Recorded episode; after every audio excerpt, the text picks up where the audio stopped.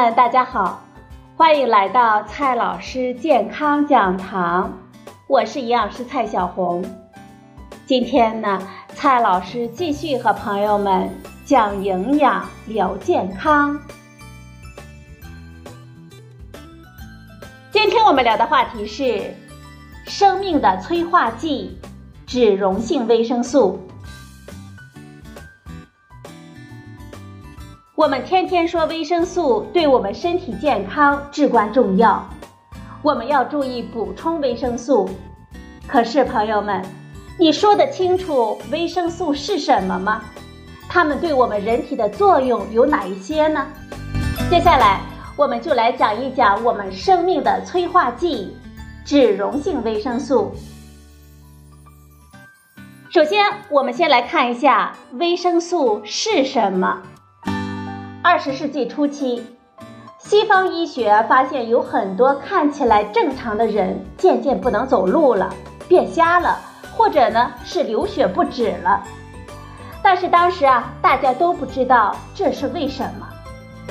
后来，科学家们发现，这是因为体内缺少了某些营养素。这些营养素需求量很小，但是呢，却发挥着很大的作用。人体如果长期的缺乏，就会出现特定的症状。如果重新补充，一般来说症状呢很快就会得到缓解。但是如果长期过量呢，又会出现中毒的症状。这些需求量很小的营养素后来被称为维生素。维生素这个词是波兰化学家最先提出的。是由拉丁文的“生命”和“安”缩写而得。维生素的汉译也曾有不同的版本，比如说维他敏、生活素、维他命。而我们现在通用的翻译维生素是苏格兰传教士医生高斯兰翻译的。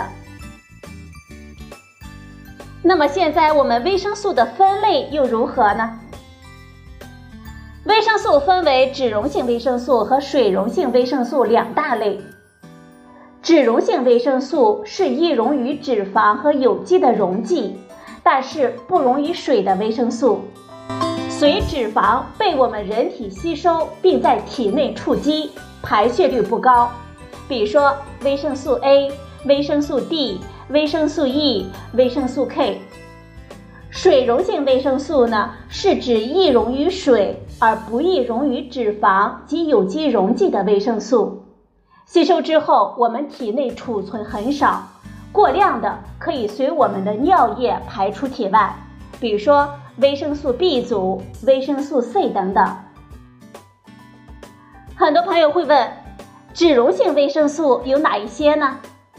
接下来呢，我们就来详细的说一下。第一种，抗干眼病的维生素 A。维生素 A 并不是单一的化合物，它是一系列视黄醇的衍生物，通常呢是以活性最高的醇类形式存在，别称抗干眼病维生素。维生素 A 特别重要的一个作用就是维持正常的视觉功能。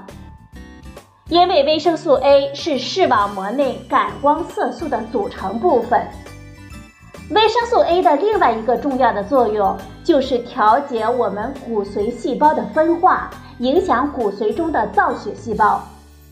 同时，维生素 A 呢还有调节基因、保护我们上皮细胞的健康、促进免疫球蛋白的合成、维护人体正常免疫系统的功能。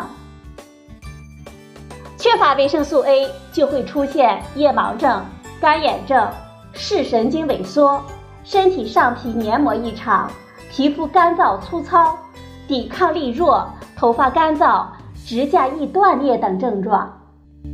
虽然维生素 A 对我们人体健康非常的重要，但是呢，如果长期的摄取过量啊，也会导致中毒。表现的症状有胃痛、腹泻。呕吐、头痛、肝脏肥大和视力模糊等症状。如果是孕妇呢，维生素 A 摄入过量，还可能造成胎儿的额裂、心脏发育畸形，甚至流产等危害。维生素 A 的推荐摄入量是多少呢？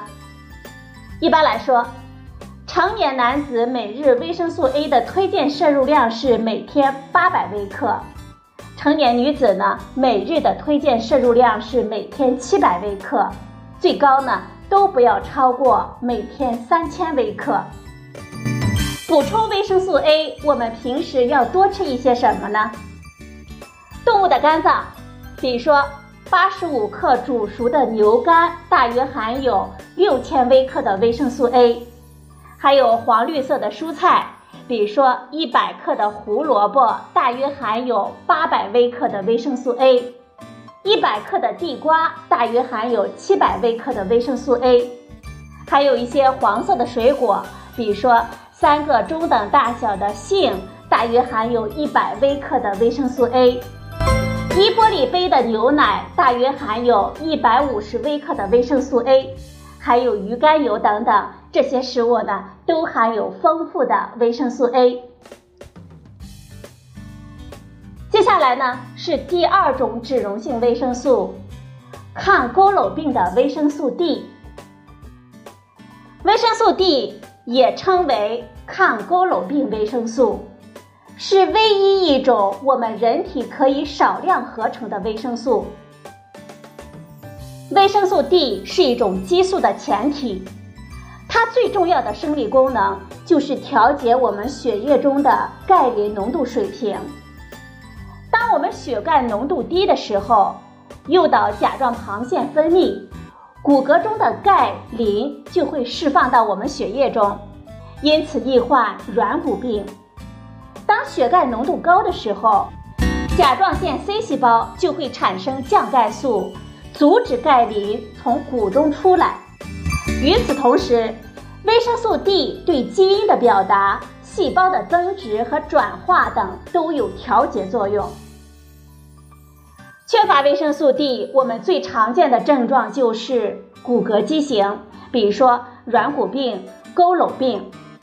但是如果维生素 D 长期过量摄入，也会使柔软组织形成钙化现象，比如说血管的钙化等等。我们看一下维生素 D 的推荐摄入量吧，《中国居民膳食指南》二零一六版。将婴幼儿及中青年维生素 D 推荐摄入量提高到了每天十微克，也就是四百个国际单位。而七十岁以上的老年人维生素 D 的推荐摄入量是每天十五微克，可以耐受最高摄入量是每天五十微克。补充维生素 D，我们要常吃些什么东西呢？鱼类。比如说，八十五克三文鱼大约含有十五点三微克的维生素 D，奶酪、蛋黄、干香菇、黄油、内脏、肉、牛奶等食物呢，都含有丰富的维生素 D。当然了，还有一个既简单又免费的途径，那就是晒太阳。接下来看第三种脂溶性维生素，与生育有关的维生素 E。维生素 E 呢，是二十世纪二十年代被我们认识的。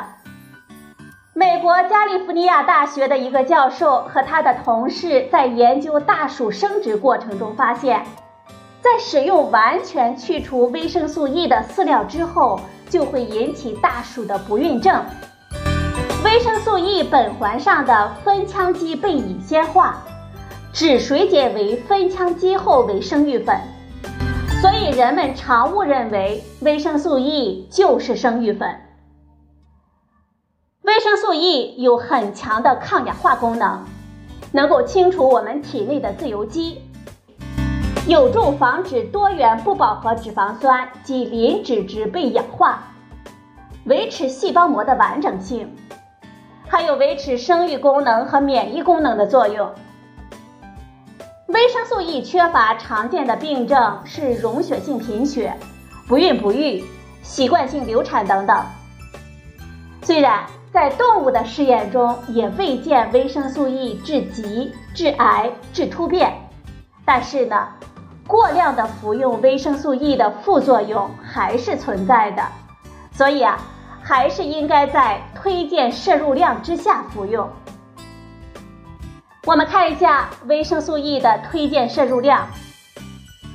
成年人的维生素 E 的推荐摄入量是每天十四毫克，十四岁以下，年纪越小，推荐摄入量递减。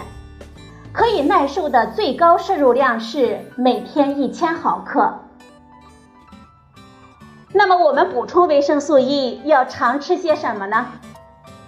植物油，比如说。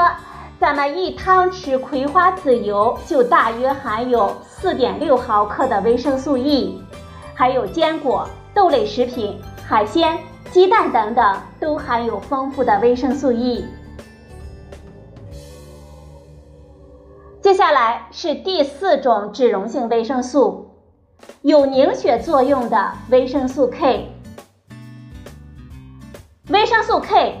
最先呢，是由丹麦的科学家在二十世纪二十年代晚期发现的，是一系列耐昆的衍生物的统称，主要有天然来自于植物的维生素 K 一，来自于动物的维生素 K 二，以及人工合成的维生素 K 三和维生素 K 四。维生素 K 的主要功能呢，是参与我们凝血。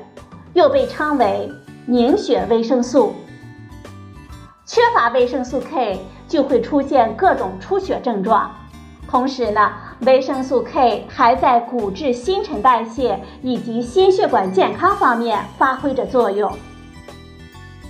如果缺乏维生素 K，那么我们就不易止血、胃肠不适、严重腹泻等症状。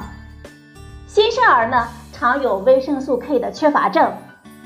但是我们健康人群呢，不常见维生素 K 的缺乏症。一般来说，大量摄入自然形成维生素 K 是不会产生毒性的，但是过量服用人工合成的维生素 K 还是有一定的毒性。不过啊，目前来看，它的毒性尚未十分的明确。我们看一下维生素 K 的推荐摄入量。根据《中国居民膳食指南》最新版，成年人维生素 K 的一般推荐摄入量是每天八十微克，十八岁以下递减，未设最高可耐受摄入量。